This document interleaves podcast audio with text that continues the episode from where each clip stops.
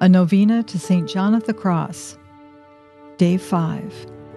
St. John of the Cross, you have said.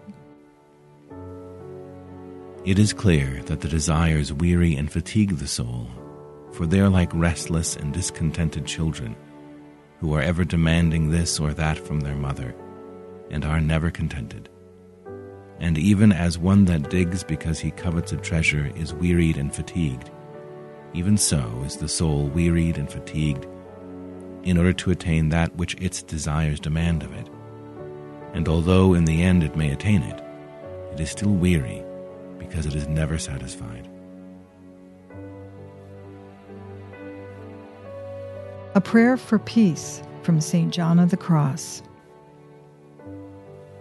O blessed Jesus, grant me stillness of soul in you. Let your mighty calmness reign in me. Rule me, O King of gentleness, King of peace.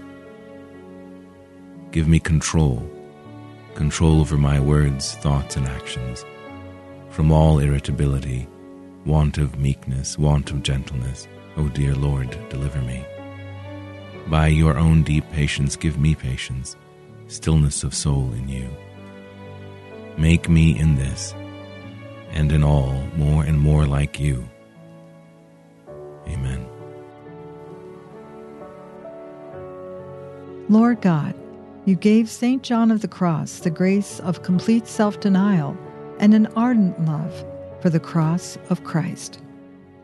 Grant that by following always in his footsteps, we may come to the eternal vision of your glory, and through his intercession, if it be in accord with your holy will, grant the petition we bring before you in this novena.